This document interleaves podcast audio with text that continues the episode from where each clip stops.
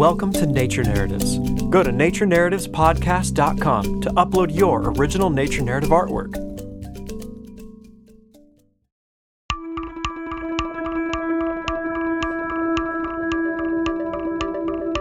The cell is beginning its greatest adventure, mitosis. It's about to make a copy of itself by splitting in half. The first step is to duplicate its most essential core element, its D N A. Right now, the D N A is just a mess of thread inside the nucleus, and because the conditions are right, the D N A is doubling. This growing jumble of D N A threads is making the nucleus very crowded, like a badly packed suitcase. The D N A threads need to get organized. So they wind into a bunch of separate coils like long, tiny slinkies. And because everything is doubled, each coil has a twin that it's attached to by its middle point. Picture two long, skinny slinkies attached at their middles like an X flailing about its two arms and two legs. Each pair is called a chromosome. Now picture several chromosomes packed close together inside of the nucleus. The D N A inside the nucleus is now a jumble of X's.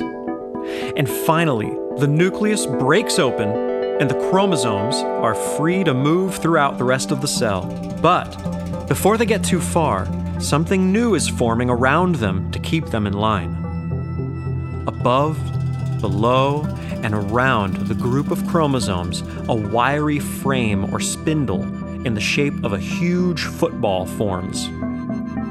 This is the mitotic spindle. On both ends is an anchor holding on to the cell membrane. And from each anchor comes soaring wires called microtubules that reach above, below, and around towards the middle of the cell. Some of the wires grab chromosomes and drag them, push them, and pull them to the center of the cell. The other microtubules, arching from the two anchors, meet in the middle like a bunch of high fives, low fives, and side fives. Without this big spindle, the chromosomes would just lie around all over the place. After the chromosomes have been grabbed by some of the wires, they are lined up in the middle where they need to be for the big split.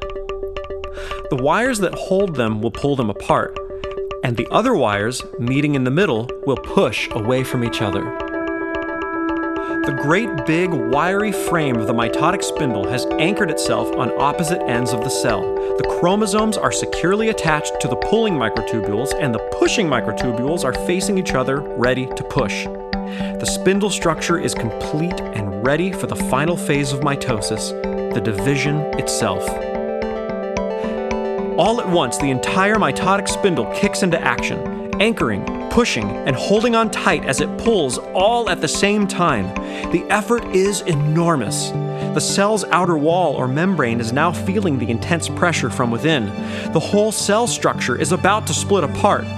The pairs of identical chromosomes are split away from each other, and they fly apart to opposite ends of the cell.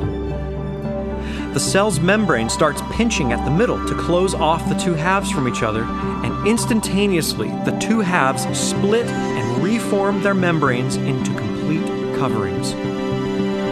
There are now two cells where there once was only one. But that is not the end of the story. Thanks for listening to Nature Narratives. Don't forget to subscribe and consider supporting Nature Narratives at patreon dot com backslash nature narratives.